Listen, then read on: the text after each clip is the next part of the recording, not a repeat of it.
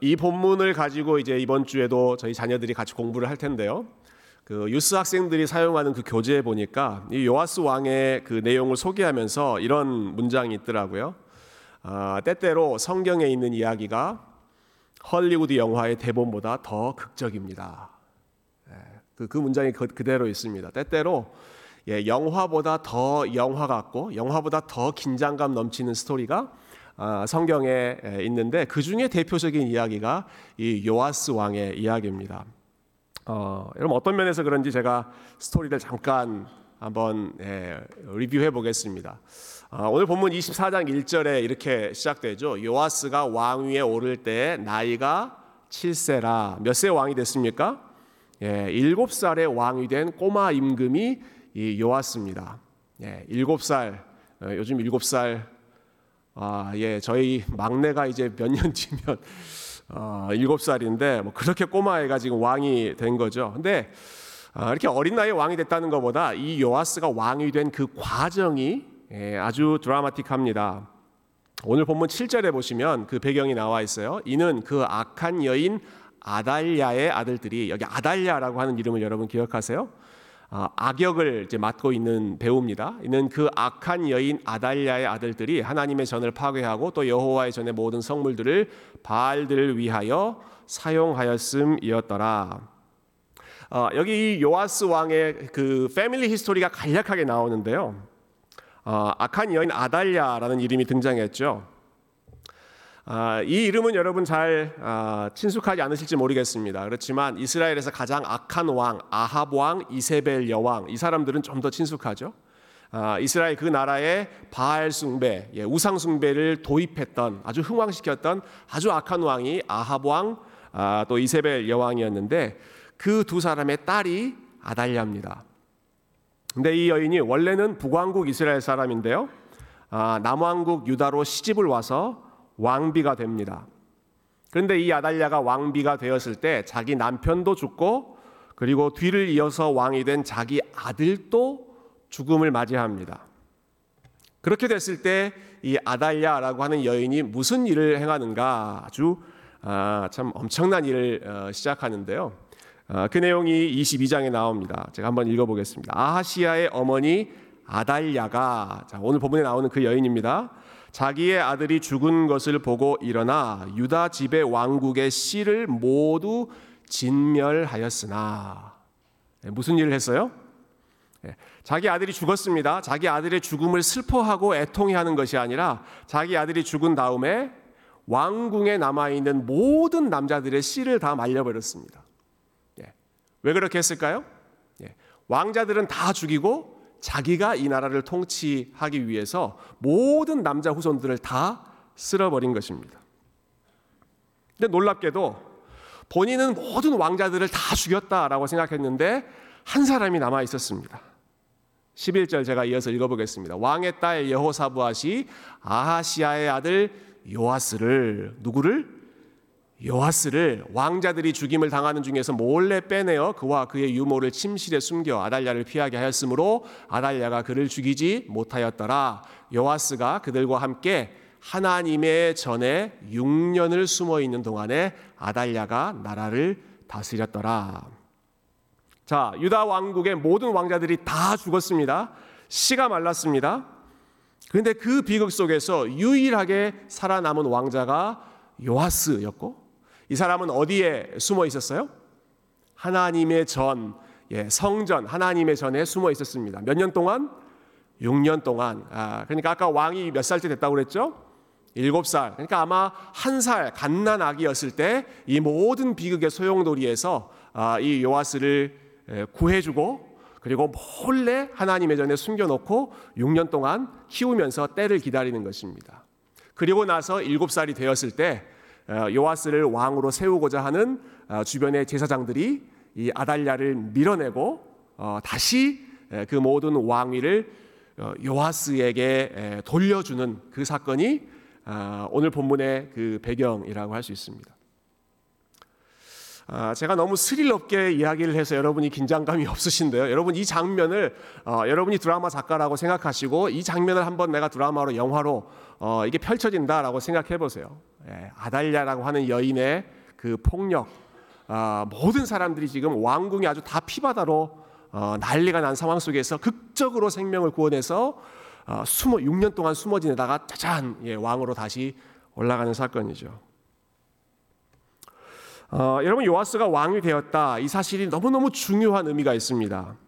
왜냐하면 이 요아스가 왕이 되었다는 것은 하나님께서 다윗에게 주셨던 약속을 신실하게 지키셨다 하는 것을 말해주는 증거이기 때문에 그렇습니다. 사무엘하 7장에 보면 다윗이 하나님께, 하나님, 제가 하나님 집을 지어드리겠습니다, 이렇게 약속하죠. 그렇게 기도했을 때 하나님이, 아니, 집을 짓는 건 네가 아니라 나다, 내가 너의 집을 지어주겠다, 그렇게 하나님께서 리스판스 해주십니다. 그 말은 다윗의 후손, 너희의 후손들 중에 왕 위에 앉는 자가 끊어지지 않도록 내가 지켜주겠다, 그 말이거든요. 다윗의 집, 다윗의 왕의 그 가문을 세워주겠다라고 하는 것은 그 하나님께서 그 후손 대대로 다윗 가문에서 왕위가 이어지게 하겠다라고 하는 것인데, 여러분, 아달리아라고 하는 아주 표독한 여인이 나타났습니다. 이 여인이 유대 왕국을 쑥대밭을 만들었습니다. 왕자들을 다 씨를 말려버렸습니다. 다 죽었다고 생각했습니다. 하나님의 약속은 그러면 실패한 것인가? 하나님의 약속, 하나님께서 다윗에게 주셨던 그 약속, 내가 너의 집을 세우겠다라고 했던 그 약속은 그러면 무효가 된 것인가? 사람들이 그렇게 생각할 수 있었겠죠. 그러나 성전에서 하나님께서 이 요아스를 보호해주고 계셨던 것이죠.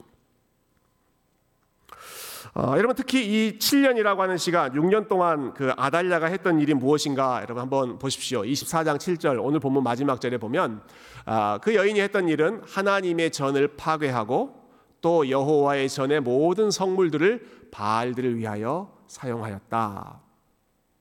자, 하나님을 예배하는 전, 하나님의 집, 성전을 파괴해버렸습니다. 예배드리는 장소가 완전히 황폐해진 것이죠. 그것도 모자라서 이 여인이 했던 일, 정말 악한 일입니다. 여호와의 전의 모든 성물들, 그러니까 하나님을 예배할 때 사용되었던 모든 기물들을 가지고 가서 자기가 섬기는 이방신을 섬기는데 사용했습니다.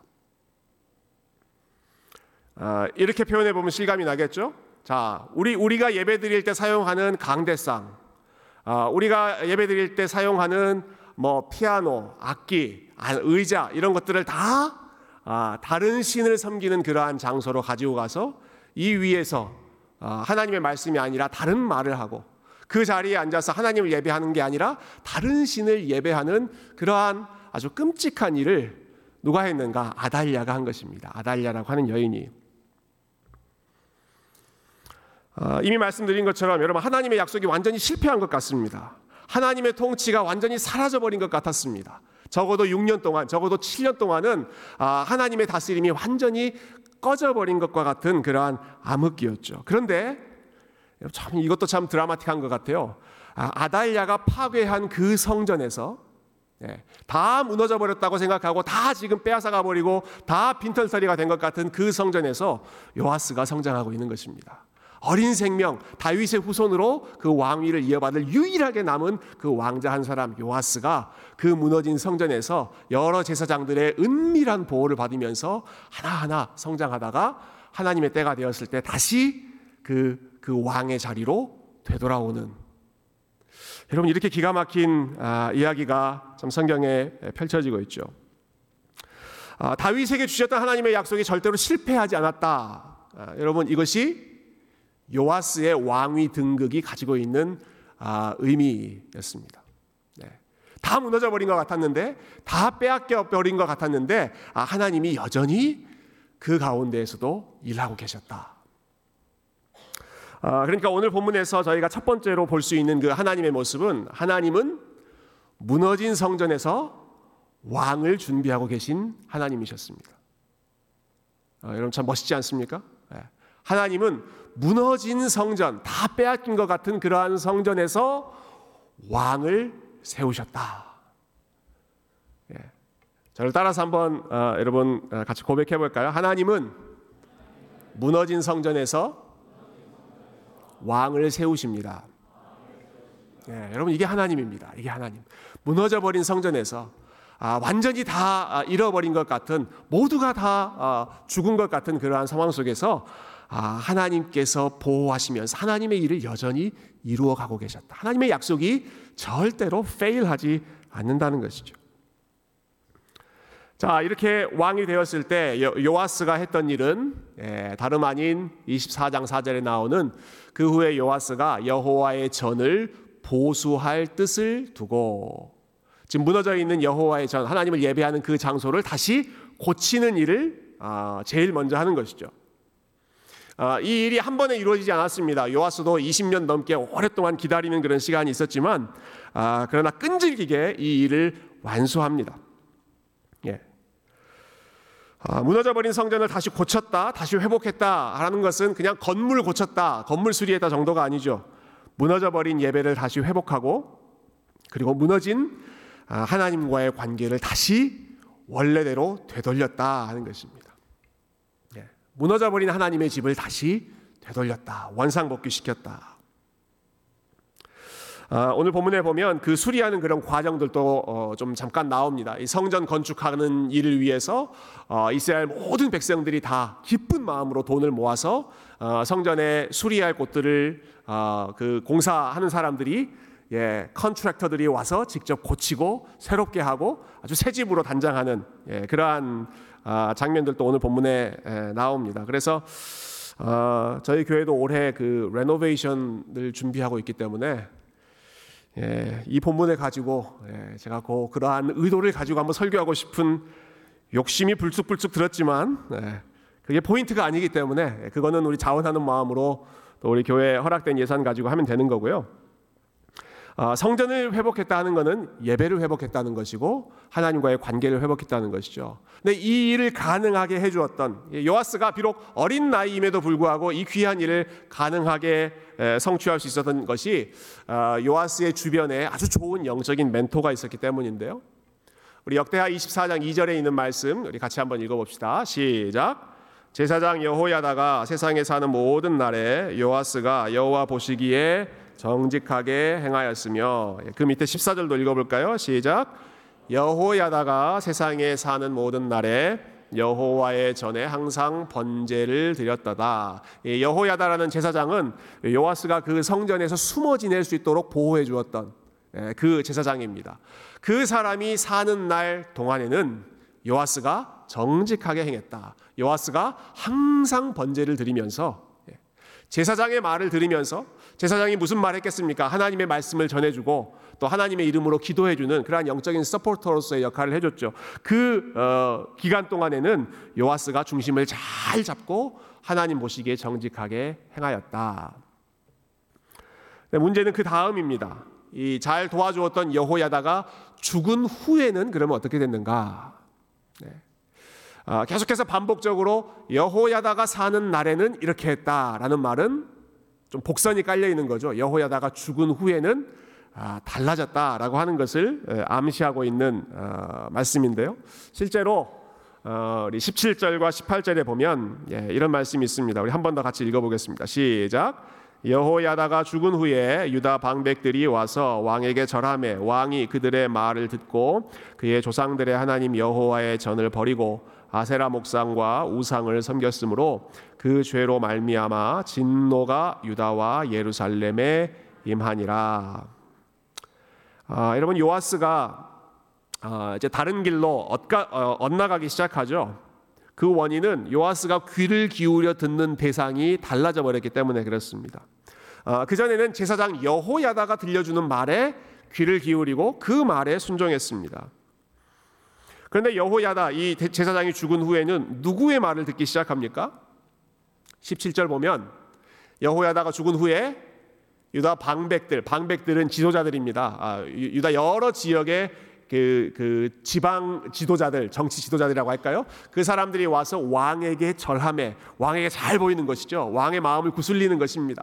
예, 왕에게 아부하고 뭐 여러 가지 아첨을 하면서 왕의 마음을 구워 삶아서 그 결과가 왕이 그들의 말을 듣고, 그 전에 제사장의 말을 들었을 때 하나님 보시기에 정직하게 성전을 수리하고 하나님 예배하는 일에 열심을 냈던 이 사람이 자기에게 잘해주는 사람들, 유다 방백들의 말을 듣게 되면서 정반대의 길로 가기 시작합니다.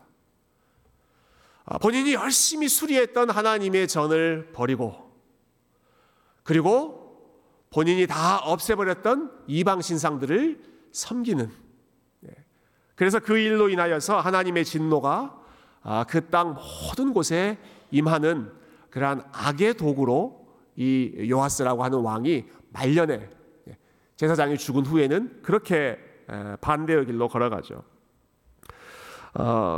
그 결과 이 땅에 일어났던 일이 아주 안타까운 일이 일어났는데요. 역대하 24장 마지막 본문에 보면 아주 희한한 말씀이 있습니다. 아람 군대가 적은 무리로 왔으나 여호와께서 심히 큰 군대를 그들의 손에 넘기셨으니 이는 유다 사람들이 그들의 조상들의 하나님 여호와를 버렸음이라. 이와 같이 아람 사람들이 요아스를 징벌하였더라. 보통은 이런 말씀이 많이 나옵니다. 이스라엘 백성들은 적은 군대고 이스라엘 아닌 다른 민족들은 훨씬 수가 많은 민족이고 싸움이 객관적으로 상대가 안 되는 그러한 구도였죠. 근데 지금은 반대입니다. 이스라엘 치러 온 아람 군대는 적은 무리로 왔으나 숫자가 적습니다. 오히려 이스라엘은 심히 큰 군대였습니다. 근데 결과가 어떻게 돼요? 여호와께서 이스라엘의 심히 큰 군대를 아람 군대, 적은 군대에게 넘겨버렸다. 무엇 때문에? 하나님을 버리고 다른 신을 선택한 그 결과로 쉽게 이길 수 있는 싸움, 객관적으로 충분히 이길 수 있는 그런 싸움인데도 하나님께서 오히려 이스라엘 백성들을 훨씬 수가 적은 민족들에게 넘겨버리는 심판하신 사건이 이어지는 거죠. 결국 이 요아스의 모습을 보면서 저는 이렇게 좀 정리해봤는데요. 첫 번째는 우리 아까 앞에서 본 것처럼 하나님께서 참 무너진 성전 속에서도 하나님을 섬길 왕을 준비해 주시고 세워주시는 것이 하나님을 가까이 했을 때 하나님께서 우리에게 주시는 복이라고 한다면, 그러나 반대로 우리가 하나님을 멀리 했을 때는 어떻게 됩니까? 아무리 우리가 객관적으로 더 좋은 조건에 있고 더 큰 군대가 있다고 하더라도 더 작은 군대에게, 더 적은 군대에게 패배해버리는, 하나님을 가까이 할 때는 무너진 곳에서도 하나님께서 도와주셨지만 하나님을 멀리 했을 때에는 심히 큰 군대를 가지고도 패배하게 되는 이렇게 안타까운 일이 벌어지고 만 것이죠.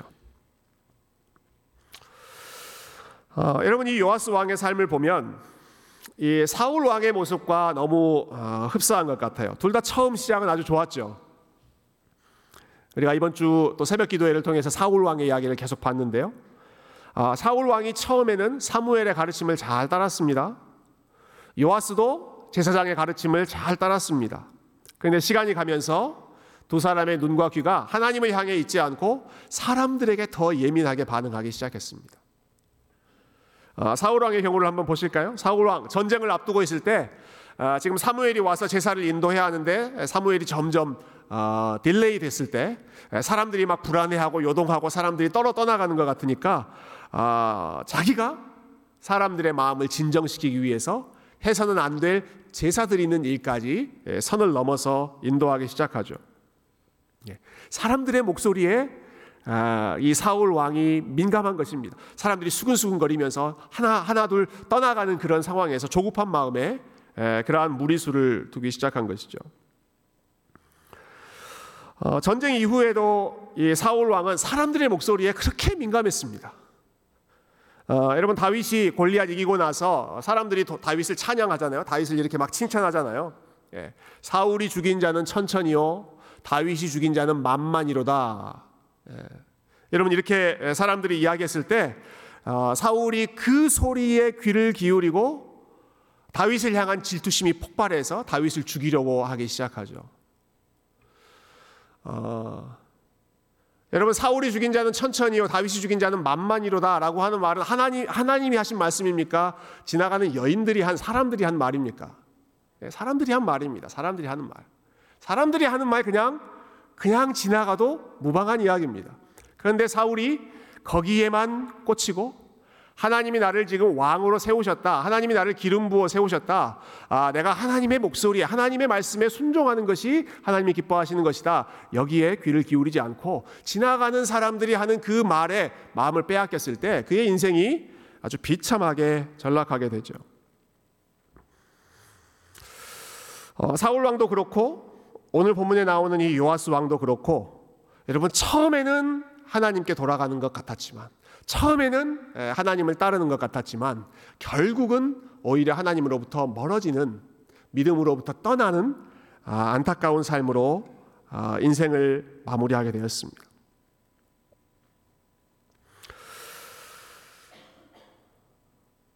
오늘 본문을 가지고 이번 주에 우리 주일학교 학생들에게도 아마 이 본문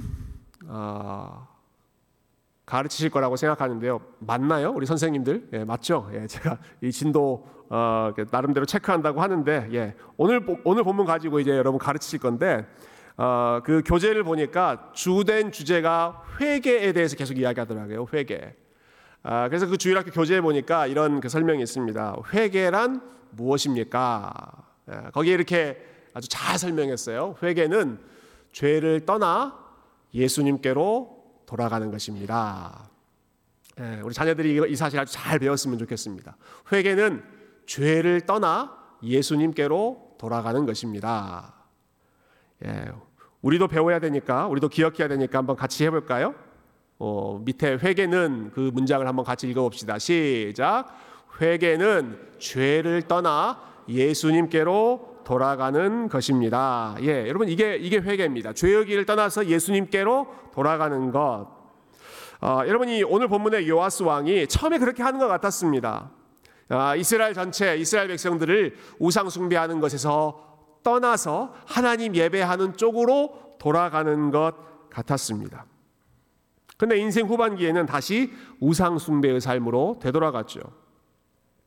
사울도 마찬가지입니다. 예, 사울도 처음에는 하나님을 가까이 하는 것 같았고, 그리고 사울의 인생을 보면 중간중간에 사울이 회개하는 것처럼 보이는, 다시 하나님께로 돌아가는 것처럼 보이는 그러한 반응을 가끔 나타내 보일 때가 있었습니다. 그게 잠깐이고 그 상황이 지나가면 원래의 모습대로 또 돌아가고 원래의 모습대로 또 돌아가는 그런 악순환을 보이는데요. 왜 이런 일들이 계속 반복되는 것일까? 왜냐하면 이 사람들의 마음속에 있었던 것은 진정한 회개가 아니라, 우리 성경에 있는 표현을 좀 빌린다면 회개의 모양은 있지만 회개의 능력은 없는 그런 상황이라고 할까요? 회개처럼 보이지만 진짜 회개가 아니었던 것이 요아스나 사울 왕의 아주 결정적인 문제였습니다. 어떤 면에서 참된 회개가 아니었는가? 예. 한 신학자가 이 참된 회개의 특징을 이렇게 설명하셨는데 제가 도움이 많이 됐어요. 예, 여러분 참된 회개, 진짜 회개는 무엇인가? 그것은 죄의 결과 때문에 뉘우치는 것이 아니라 죄 자체 때문에 뉘우치는 것이다, 이렇게 설명했습니다. 조금 고상한 표현인데요. 참된 회개는 무엇이냐? Consequence of sin. 죄로 인해서 빚어지는 결과 때문에 내가 후회하고 잘못했다라고 뉘우치는 게 아니라 sin itself. 죄 자체 때문에. 죄의 핵심이 무엇입니까? 하나님의 명령을 내가 어겼다는 것이고 하나님의 마음을 아프게 했다는 것이 죄의 핵심이죠. 그것 때문에 잘못을 뉘우치고 되돌아가는 것이 진정한 회개이고, 죄로 인해서 빚어지는 여러 가지 불편한 결과, 그 불편한 결과가 싫어서 잘못을 뉘우치고 잘못을 인정하는 것처럼, 후회하는 것처럼 하는 것은, 그것은 진정한 회개까지 이르지 못한 것이다, 이렇게 설명하시더라고요. 이렇게 비유해보면 좋을 것 같아요. 예, 우리가 누군가 싸우고 누군가 이렇게 관계가 안 좋아지면 불편하죠. 예, 여러분 가족들 사이에서도 부부간에도 싸우게 되면 불편합니다. 부모 자녀와의 사이에도 싸우게 되면 불편합니다. 예, 계속 있으면 집안 분위기도 냉랭하고 껄끄럽고, 그래서 우리가 하는 게 미안해, 잘못했어. 그러면 뭐가 미안한데? 예, 그런 답이 나오고, 다 잘못했어 이렇게 하면 진짜 뭐가 미안한데 이렇게 계속 또 악순환이 빚어질 수 있죠. 예, 내가 진짜 잘못했다고 이야기하는 게 아니라 그 상황이 불편해서 넘어가고 싶은 것입니다. 예, 말도 안 하고 냉랭하고 집안에서 찬바람이 이렇게 쌩쌩 불고 하는 그 상황이 불편하니까 이거 좀 바꿔보자, 이 상황을 좀 개선해보자 하는 마음에서 물론 마음속에 미안한 마음도 있겠지만 진심으로 내가 잘못했다는 생각이 아니라 그 죄로 인해서 빚어진 결과, 이걸 좀 개선해야겠다 하는 마음에서 나오는 그러한 미안함, 그러한 회개는 진정한 회개가 아니라는 것이죠. 그 불편한 상황이 제거되면 또 이전의 모습으로 되돌아갈 가능성이 큽니다. 그러나 본인이 잘못했다는 사실을 정말로 인정한다면, 내가 나의 배우자에게 그랬다든지 아니면 나의 부모에게라든지 나의 자녀에게라든지 내가 어떤 사람에게 정말로 그 사람의 마음을 내가 진심으로 아프겠다, 그것이 내 잘못이다 라고 하는 사실을 확실하게 깨닫게 된다면 그게 죄 자체로 인하여서 회개하는 거잖아요. 그 사람의 마음을 상하게 한 것, 그것 자체가 나에게 가장 큰 무거운 짐이 되었을 때 미안하다, 내가 잘못했다라고 고백하는 것이 진정한 회개, 진정한 뉘우침이지, 그 상황을 모면하기 위해서, 불편한 상황을 좀 개선하기 위해서 제스처를 행하는 것은 진정한 회개가 아니라는 것이죠. 여러분, 사울의 삶에서 이러한 모습이 많이 나타났습니다. 여러분, 사울이 회개하는 척하는 그런 경우가 많이 있었어요. 예, 그 아들 요나단이 사울에게 아버지가 잘못했습니다라고 고백했을 때, 그래, 네 말이 맞다, 내가 잘못했다, 이렇게 겉으로 인정하는 것처럼 보이기도 했습니다. 또 이런 사건도 있었죠. 예, 다윗이 가까이에 있는 사울, 죽일 수도 있었지만 옷자락만 베고 사울을 살려서 돌려보내주었을 때 나중에 사울이 그 사실을 알고 펑펑 웁니다. 다윗 앞에서, 예, 다윗을 향해서 꺼이 울면서 나는 너를 죽이려고 했는데 너는 나를 살렸구나 하면서 아주 대성통곡하면서 다윗에게 자신의 잘못을 뉘우치죠. 예. 그러나 그렇게 눈물 콧물 다 짜면서 잘못을 인정한 후에, 그리고 나서 사울이 바뀌었는가? 그렇지 않았습니다. 그리고 나서 본인의 마음이 진정되고 그 상황이 좀 정리되면 다시 정신 차리고 다윗 이놈 내가 죽인다 하고 쫓아갔던 게 사울의 모습입니다. 왜냐하면 사울로서는 그가 했던 행동, 그가 가지고 있었던 그 마음이 죄라고 하는 사실, 내가 지금 가지고 있는 이 마음이 하나님 앞에 내가 지금 잘못된 마음이다 라고 하는 사실을 그가 인정하지 않았기 때문입니다. 몇 주 전에 제가 설교 중에 인용한 표현을 다시 빌리자면, 사울의 마음이 하나님 앞에서 꺾이지 않았기 때문에 그렇습니다. 그 상황 때문에 불편해서 요나단에게 잘못했다고 이야기도 하고 다윗에게 잘못했다고 이야기를 또 잘못을 뉘우치는 그러한 반응을 보였을지는 모르지만 본인이 정말 하나님 앞에 잘못했다 하는 생각은 하지 않은 거죠.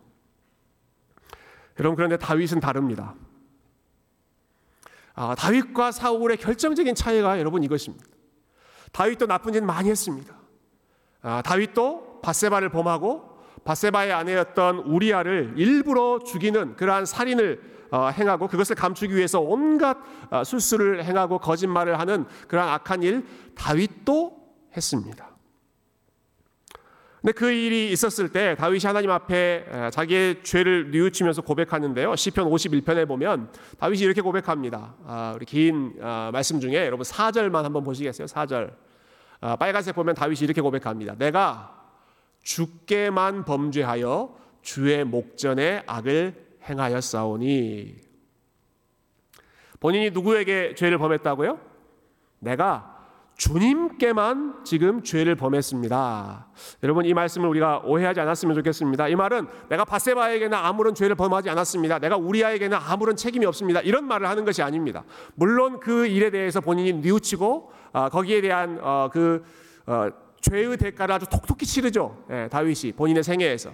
그러나 무엇보다도 다윗은 지금 이 모든 상황 속에서 하나님, 내가 지금 죄를 범한 것은 사람에게 범한 것이 아니라 나는 오직 주님께만 범죄했습니다. 내가 이 모든 악한 일로 인해서 정말로 마음 아프게 한 대상은 하나님입니다. 하나님. 내가 정말로 이 죄 때문에 지금 회개하는 것은 지금 사람들 앞에서 얼굴이 화끈거려서 내가 하는 것도 아니고, 지금 이 상황이 불편해서 하는 것도 아니고, 내가 누군가에 대해서 인간적인 연민의식, 죄의식을 가지고 있기 때문에 하는 것도 아니고, 하나님, 나는 오직 주님께만 범죄했습니다. 주님께만 범죄했습니다. 죄로 인한 결과가 아니라 그 죄의 직접적인 피해자 되신 것이 하나님이었다는 사실이 다윗의 마음에 가장 큰 무거운 짐이었던 것이죠. 사람들이 뭐라고 하는지는 다윗에게 그다지 중요하지 않았던 것 같습니다. 사람들이 뭐라고 하는지 그거보다도 지금 하나님이 나를 어떻게 보시는지, 설령 사람들 사이에서 이 모든 일을 감추고 그냥 은근슬쩍 넘어갈 수 있었다고 하더라도 하나님이 나에게 뭐라고 말씀하신지, 내가 지금 했던 이 행동이 하나님 보시기에 어떤 행동인지. 여러분, 회개에 대해서 이렇게 정리하면 좋을 것 같아요. 여러분, 참된 회개는 내가 회개하는 것을 통해서 상황을 좋게 바꾸는 것이 목적이 아니라 결국 그 회개를 통해서 하나님과의 관계를 온전하게 회복하는 것. 나의 행동, 나의 말, 그리고 나의 삶을 통해서 가장 크게 오펜드 당하신 분이 사람이 아니라, 어떠한 상황이 아니라 오직 하나님 한 분이라고 하는 사실을 기억하면서 우리 하나님 앞에 무릎 꿇는 것이 하나님이 가장 기뻐하시는 진정한 회개이고, 여러분, 그 마음이 있을 때 그 회개로 인하여 바뀔 수 있습니다. 그 마음이 있을 때. 그냥 불편한 일 때문에, 불편한 관계 때문에, 조금 어려운 그런 상황 때문에 회개하는 것이 아니라, 나의 죄에 대해서 정말로 이 일을 가장 아파하실 분이 누구신가, 내가 하나님의 마음을 아프게 했다. 이 원리를 뒤집으면 우리가 믿음에 대해서도 적용할 수 있을 것 같아요. 여러분, 우리가 하나님을 믿는 목적 역시도 마찬가지입니다. 우리가 하나님을 왜 믿고 왜 사랑하는가? 복음의 결과, consequence of the gospel, 복음의 결과 때문이 아니라 복음 그 자체 때문에 하나님을 사랑하는 것이 진정한 믿음, 진정한 회개의 반대편으로 우리가 생각할 수 있겠죠.